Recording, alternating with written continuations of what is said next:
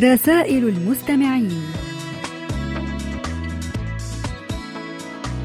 أحبائي المستمعين السلام عليكم. أهلا ومرحبا بكم في هذا اللقاء الأسبوعي المتجدد مع رسائلكم ومساهماتكم القيمة والجميلة.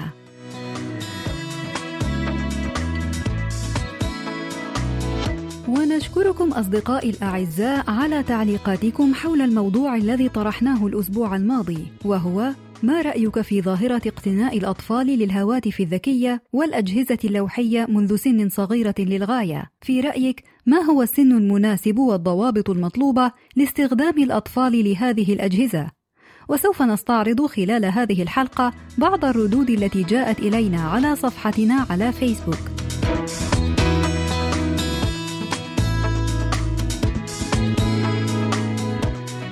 اكتبوا لنا أيها الأصدقاء على صفحة القسم العربي على فيسبوك. وأيضا إذا كان لديكم مقترحات بأفكار ترغبون في مناقشتها عبر البرنامج أرجو منكم إرسالها إلى بريد القسم العربي أو إلى ركن رسائل المستمعين.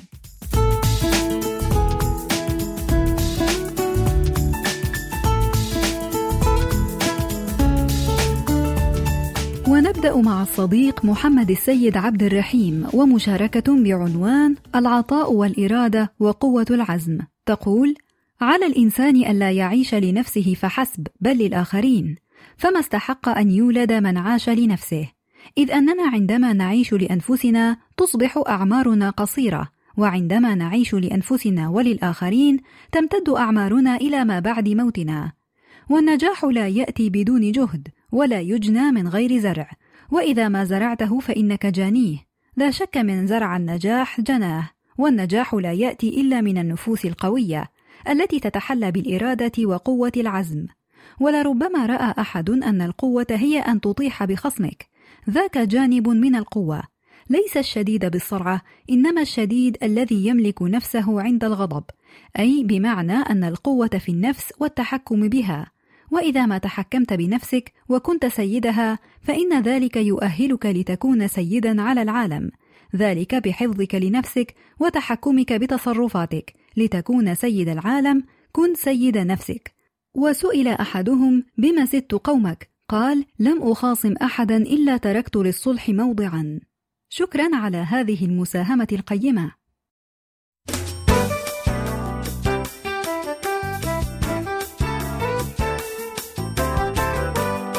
موعد أول أغانينا اليوم وهي أغنية رولين لفرقة بريب جولز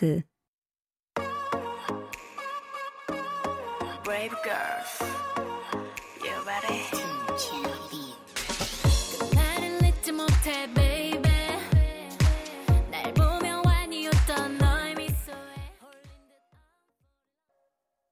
ومن تونس الخضراء أرسل إلينا الصديق جمال عبد الله المساهمة التالية عن شاعر عربي قدير نقرأها فيما يلي. من شعراء العرب المقنع الكندي.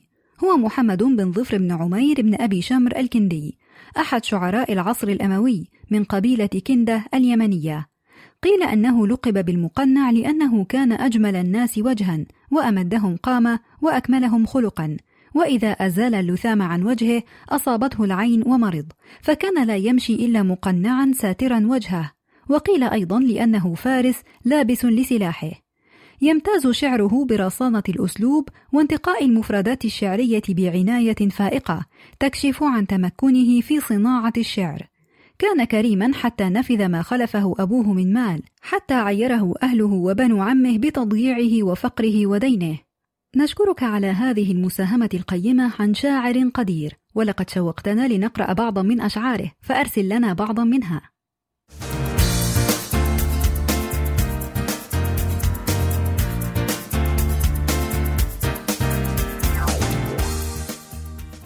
كما أرسل إلينا الصديق جمال عبد الله مساهمة أخرى قيمة نقرأها كالتالي: آخر ما قاله أباطرة الغرب قبل وفاتهم: حينما هزم أنطونيو على يد أوكتافيوس قال وهو يحتضر بين يدي كليوباترا لم أسقط بطريقة مخزية فأنا روماني هزمني روماني آخر.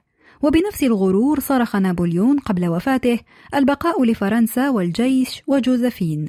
أما ميكيافيلي فقال سأذهب إلى الجحيم حيث أتمتع بصحبة الباباوات وملوك أوروبا. وحينما حضرت الوفاة المستعربة جون فيليبي قال أخيرا لقد مللت العرب.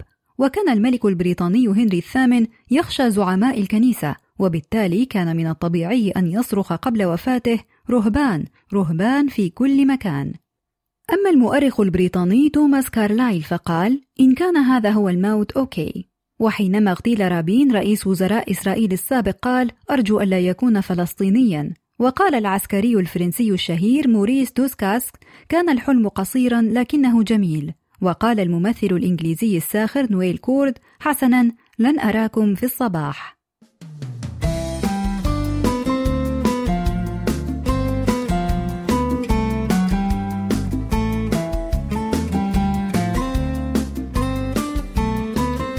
رأيكم أن نستمع إلى أغنية كوانغ هامون سا أو في كوانغ هامون للمطرب كيو هيون؟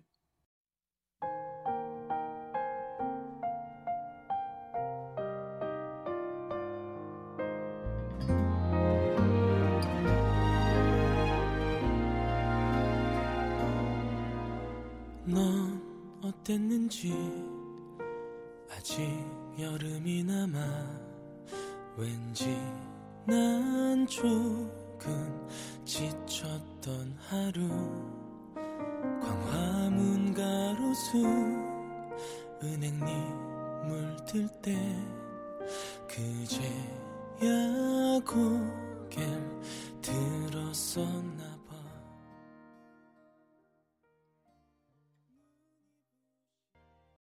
كما أرسل إلينا الصديق عمر حربيط العوني مساهمة قيمة من جزئين تعليقا على الفيضانات التي شهدتها أوروبا مؤخرا. نقرأ منها في حلقة اليوم الجزء الأول فيما يلي. ما الذي تغير؟ الجزء الأول. في السبعينات من القرن الماضي وفي براري سيدي خليف أين كنت أقطن وفي تلك البلدة الصغيرة التي كانت مرتعا لصبانا ولهونا ولعبنا ومحفل الأعياد والمناسبات كنا صغارا وكانت الفصول حينها في أذهاننا في غاية الوضوح فهي أربعة فصول ثابتة متتالية أما الآن أصبحنا نرى هذه الفصول الأربعة في يوم واحد فما الذي تغير؟ ما الذي حدث للمناخ؟ هل أصيب هو أيضا بالتطرف أم ماذا؟ لماذا الفصول لم تعد كما كانت عليه في السابق؟ لقد كان كل فصل يعلن عن نفسه بطريقته الخاصة وعلاماته المميزة ربما كان أمتع الفصول حينها بالنسبة إلينا ونحن أطفال هو فصل الصيف لأنه يتزامن مع العطلة الصيفية حيث يكون فيه الطقس حار ترتفع فيه درجة الحرارة وتكون شديدة أو معتدلة وتكون السماء صافية والشمس ساطعة تمدنا بفيتامين د الذي أصبح يباع الآن في الصيدليات. أصبحنا الآن نرى الفيضانات والثلوج في هذا الفصل كما الحال هذه الأيام في ألمانيا وعدة دول أوروبية. كان فصل الحصاد أو موسم الحصاد لكن في بلدتنا لم نعد نرى حصادا لشح الموارد المائية من جراء الجفاف ما الذي تغير؟ في هذا الفصل أيضا تنضج الثمار الطيبة والفواكه اللذيذة في موعدها لكننا الآن أصبحنا نرى كل أنواع الثمار والغلال في الشتاء والصيف وفي كل الفصول وفي كل وقت لقد ألغينا طقوس الطبيعة فما الذي تغير؟ يطل علينا بعد الصيف مباشرة فصل الخريف متميزا بذلك المزيج المثالي من الشمس والغيوم والبرودة الطفيفة. لكننا الآن لم نعد نرى أيضا هذا الفصل. وفي نهاية الخريف يحل علينا ضيف آخر ألا وهو فصل الشتاء. وفي ريف سيدي خليف أيام زمان كان للشتاء جماله ورونقه. إنه يضمنا إلى دفئه كي نستقر مع سكون لياليه وصوت أمطاره. كنا نجتمع حول الموقد. وكانت الحكايات والأحاديث تجري سريعة شجية أقرب ما تكون إلى الحلم. في هذا الفصل تتلبد السماء بالسحب السوداء التي تحجب عنا قرص الشمس. كنا حينها نرى وميضا بين الغيوم. إنه البرق يرسل شرارته من خلال السحب الكثيفة المتراكمة. والأمطار تسقي الأشجار والنباتات والزرع لكي ينبت ويكبر ونراه قد اكتمل في الفصل الذي تلاه ألا وهو الربيع. وحول ذلك الزمن الجميل زمن الطفولة أعود من جديد بذكرياتي للأيام الأخيرة من فصل الربيع لأيام المدرسة التي كانت تبعد عن بلدتنا الصغيرة تقريبا 2 كيلومتر. كنا نقطع كل المسافة مشيا على الأقدام وكان الطريق حينها غير معبد. لقد استعمرته النباتات البرية من كل جهة وكأن هذه النباتات نزلت من السماء مع المطر. على جانبي الطريق كانت عرائش العنب تتدلى منها العناقيد الذهبية وكانت الأشجار المثمرة تغطي تلك الحقول. وعن غفلة من أصحاب تلك البساتين كنا نقطف بعضا من اللوز أو المشمش فنأكل ما نأكل حينها دون خشية التلوث الطبيعي أو الكيميائي. فقد كان المنتج آنذاك بيولوجيا مئة بالمئة. ونحن لم نكن ندري وقتئذ أنه سيأتي يوم يكون فيه هذا المنتج البيولوجي عملة صعبة لا تتوفر إلا نادرا. كلنا أصبحنا نلاحظ هذه التغييرات الحاصلة في عالمنا فالجليد يذوب والأعاصير المدمرة كثرت وفيضانات في مناطق وجفاف في أخرى والصحاري تتوسع نتيجة للتقلص الأراضي الصالحة للزراعة وغابات تحترق وزلازل وانهيارات ثلجية وكوارث طبيعية تعددت أشكالها وكل هذه الأحداث وغيرها باتت أكثر تكرارا وأشد قوة فمن ذا الذي خالف نظام الكون؟ ما الذي تغير؟ الذي تغير هو أن أمنا الأرض مريضة وأصبحت تعاني من أبنائها وجشعهم وتصرفاتهم وعدم اكتراثهم لما يحصل لها أمنا الأرض تستغيث وحالتها تزداد سوءا بعد سوء. والسبب الرئيسي في ذلك هو تغير المناخ هو الاحتباس الحراري.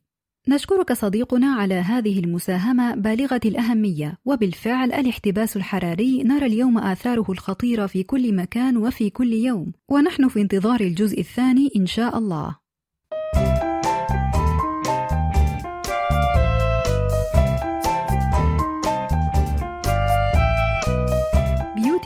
Beautiful هو عنوان الأغنية التي سنستمع إليها الآن لأونينو بو.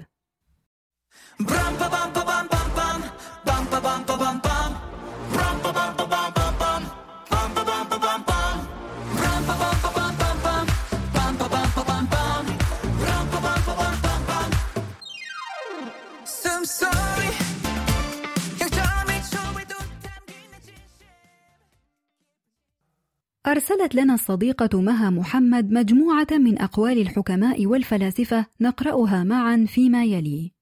ليس هناك من يمنعك أن تبتسم، وليس هناك شيء يستحق الحزن. الحياة متقلبة، وعليك أن تقتنع بأن الماضي مات، والقادم قد كتب، فقط ابتسم. المغرمون بالهدوء نصف أحاديثهم محتبسة في أعينهم. العلم ما نفع، ليس العلم ما حفظ. سئل حكيم لما السماء صافية فابتسم وقال لأن البشر لا يعيشون فيها. لكي يتعلم الجميع أن يقولوا الحق يجب أن يتعلموا سماعه. الدبلوماسي هو الرجل الذي يتذكر عيد ميلاد زوجته وينسى عمرها. ما يوجد في عقلي ويسيطر على أفكاري ويعيش في قلبي ويسري في عروقي ودمي يجب أن يخرج للحياة. الحزن لا يرد الغائب والخوف لا يصلح المستقبل والقلق لا يحقق النجاح بل النفس السوية والقلب الراضي هما جناحا السعادة. أصغر مسافة بين مشكلة وحلها هي نفس المسافة بين ركبتيك والأرض فمن سجد لله يستطيع الوقوف بوجه أي شيء.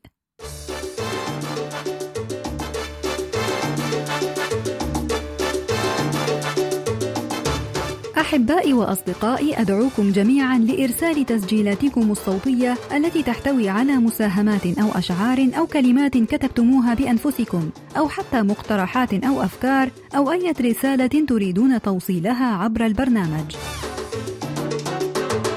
شكرا للصديق عبد الله بوي من الجمهورية السنغالية على المشاركة التالية: أمثال وحكم. الغريق يتمثل بقشة. أنفق ما في الجيب يأتيك ما في الغيب. من أدب ولده صغيرا سر به كبيرا. اجلد السرج لكي تحمل الحمار على التفكير. شكرا للصديق علي عمار على الكلمات القيمة التالية. ليس بالضرورة أن تكون عظيما لكي تحلم ولكن عليك أن تحلم لكي تكون عظيما. شكرا للصديقة نهير محمود التي أرسلت تقول ما من قلب يسامح إلا عاش مرتاحا وما من نفس ترضى بالقدر إلا باتت سعيده وما من روح تشكر الله دائما وتردد الحمد لله إلا استيقظت وهي مبتسمة.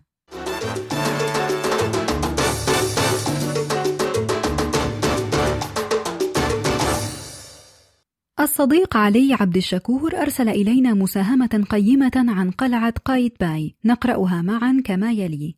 تقع قلعة قايتباي في الجهة الشمالية من مدينة الرشيد في الإسكندرية على مسافة تقدر بسبعة كيلومترات وتعتبر القلعة واحدة من أكبر القلاع المصرية فهي إحدى آثار العهد المملوكي التي لا زالت ماثلة إلى الآن.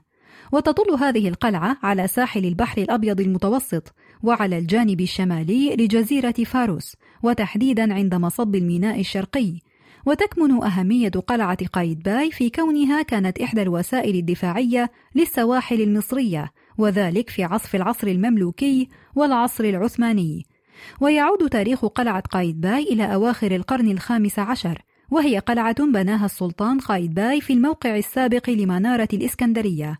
وتشرف القلعة على إطلالة رائعة تطل على ميناء المدينة الشرقي وتحتوي قلعة قايتباي على غرفة ذات جدران حجرية وممرات مدهشة وساحرة للعين كما تحتوي على متحف بحري ويعرض هذا المتحف عددا من القطع الأثرية التي يرجع تاريخها إلى المعارك البحرية الرومانية والنابليونية.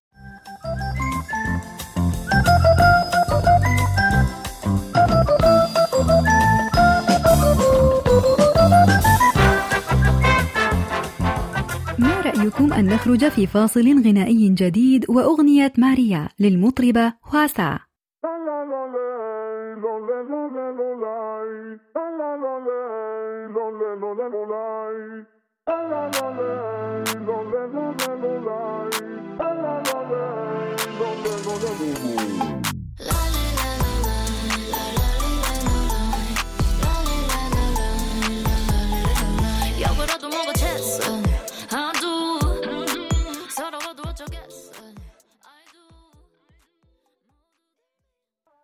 الصديقة سارة محمد أرسلت إلينا مساهمة طريفة عن قصص وراء بعض الأمثال الشهيرة.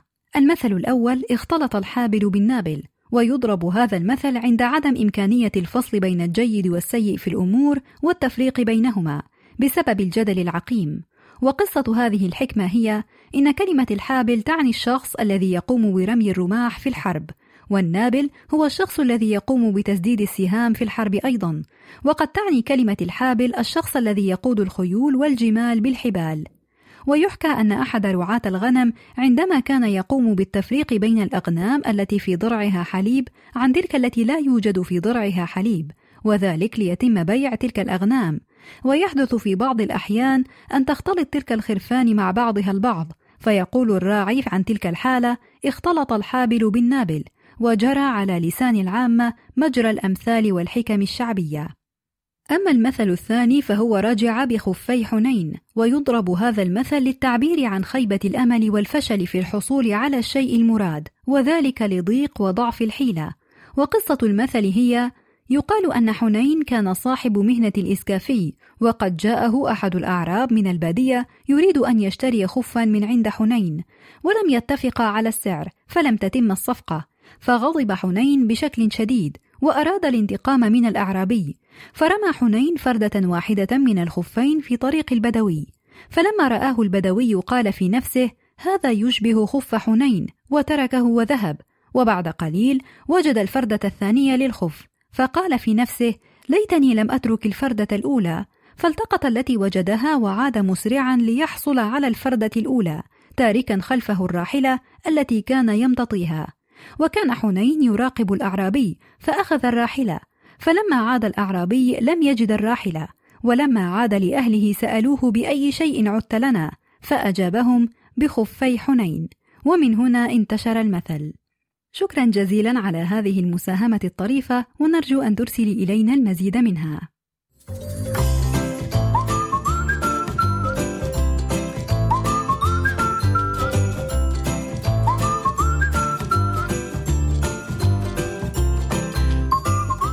أرسل إلينا الصديق عابد جلال الأقوال المأثورة التالية: قد يتقبل الكثيرون النصح، لكن الحكماء فقط هم الذين يستفيدون منه. تعلمت الحكمة من الرجل الضرير لأنه لا يضع قدمه على الأرض إلا بعد أن يختبر الطريق بعصاه. استفد من جميع الناس، الكبير والصغير، العالم والجاهل ولا تحتقر رأي أحد مهما كان فقد يكون لديه من سداد الرأي ما يفوق تصورك الطريق المجرب ليس هو الأفضل دائما والحكمة ليست في إهماله دائما.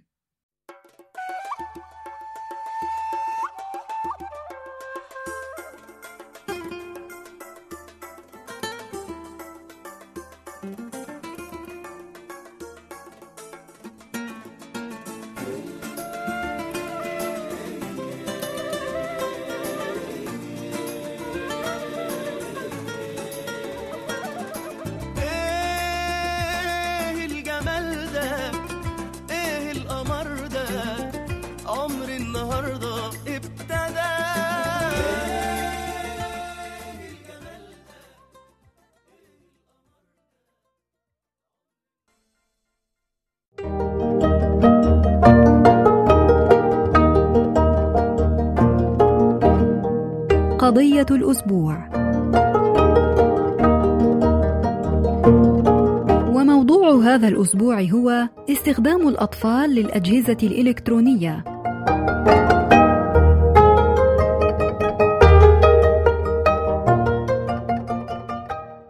كنزة سليماني تقول أصبح استعمال التكنولوجيا اليوم أمرا ملحا ومع الوقت ستكون كل معاملاتنا بالأجهزة الإلكترونية. أعتقد أن استعمال الأطفال لهذه الأجهزة أمر لا مفر منه، خاصة أن التعليم في المدارس سيكون بها في المستقبل القريب جدا، ولكن مع ذلك من المهم جدا مرافقة الأولياء لأبنائهم، حيث يمكن أن يحدد الآباء فترات استعمالها، وأيضا يجب أن تعمل وفق برامج محمية من الجرائم الإلكترونية ضد الأطفال، عدا عن ذلك من المهم جدا تعليم الأطفال التواصل الاجتماعي بعيدا عن الأجهزة الإلكترونية.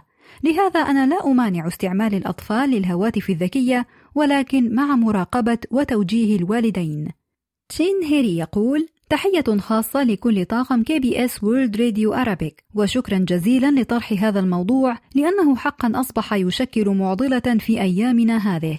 في نظري لا يجب على الأطفال الذين تقل أعمارهم عن ثلاث سنوات أن يسمح لهم بالاستعمال للهواتف أو لوحات الإلكترونية، لأن عقل الإنسان في هذه المرحلة يبدأ باكتشاف الأشياء من حوله، والتعلم منها لبناء معرفته الخاصة، وهنا يأتي دور الآباء في التربية وتوعية أبنائهم للأفضل، فالعولمة ضرورية لاستمرار العالم بوتيرة منتظمة، فمن الضروري للأطفال اكتساب المعارف وتعلم الأشياء التي لها علاقة بالإلكترونيات، لكن على أن يكون هذا في سن متقدم أربع أو خمس سنوات مع المراقبة من طرف الآباء كما قلت سابقا، هذا كان رأيي وشكرا.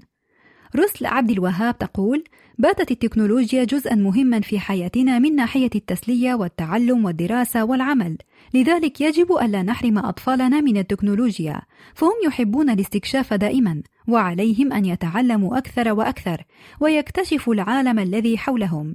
لذا يجب تخصيص ساعة أو ساعتين في اليوم لاستخدام الهواتف، لكن ليس بإفراط، فيجب أن نتعامل مع كل شيء بحدود.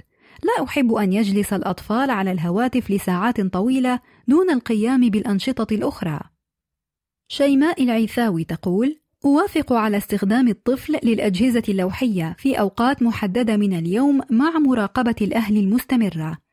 نشكركم مستمعين في كل مكان على ردودكم الثرية على هذه القضية شديدة الأهمية، ويبدو أنه كما أشرتم لا مفر من الحرص على إجادة الأجيال الجديدة للتكنولوجيا التي تشكل عالمهم كله، مع الانتباه إلى إبعاد السن الصغير عنها وإتاحتها بضوابط وحدود.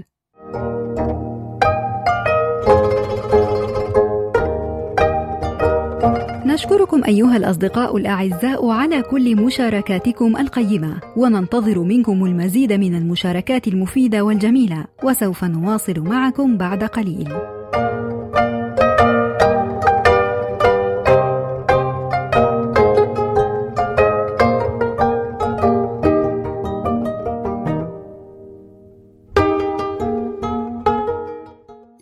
نعيش الجو الحار قليلا بأغنية آمو نوري أو أي أغنية للمطرب تيكو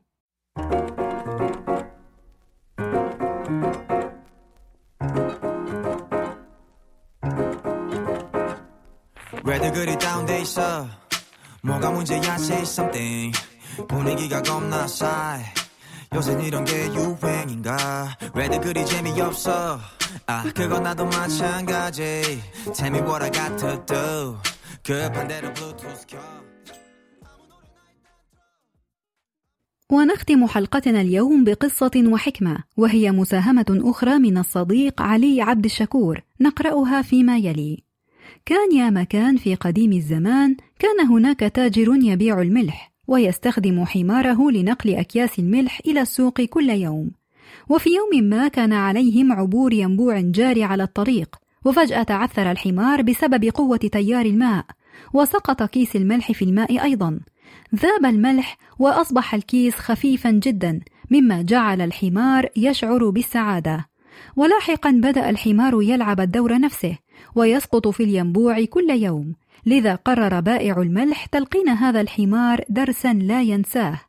وفي اليوم التالي قام البائع بملء الكيس بالقطن بدلا من الملح وحملها على ظهر الحمار. لم يدرك الحمار ذلك ولعب الحيلة نفسها مرة أخرى على أمل أن يذوب الملح ويصبح الكيس أخف كالعادة. ولكن القطن بعدما تبلل أصبح ثقيلا للغاية فعانى الحمار كثيرا وتعلم درسا قاسيا. وبعد ذلك تأدب الحمار ولم يعد يقوم بأي خدع أو ألاعيب وكان البائع سعيدا. والفائدة من القصة لا تعتمد على الحظ دائما بل يجب العمل والاجتهاد ثم التوكل على الله.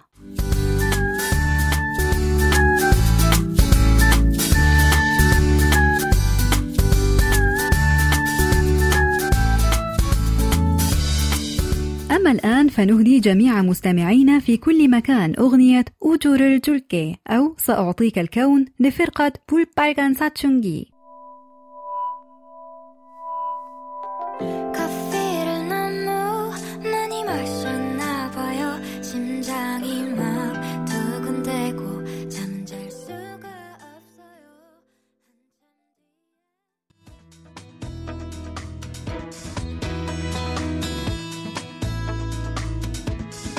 وهكذا أيها الأحباء وصلنا وإياكم إلى ختام حلقة هذا الأسبوع من برنامجكم المحبب رسائل المستمعين. ونعدكم أيها الأصدقاء الأعزاء بأن نلتقي معكم في مثل هذا الموعد من الأسبوع القادم إن شاء الله. وحتى ذلك الحين إليكم تحيات مخرجة البرنامج قمر وتحياتي هالة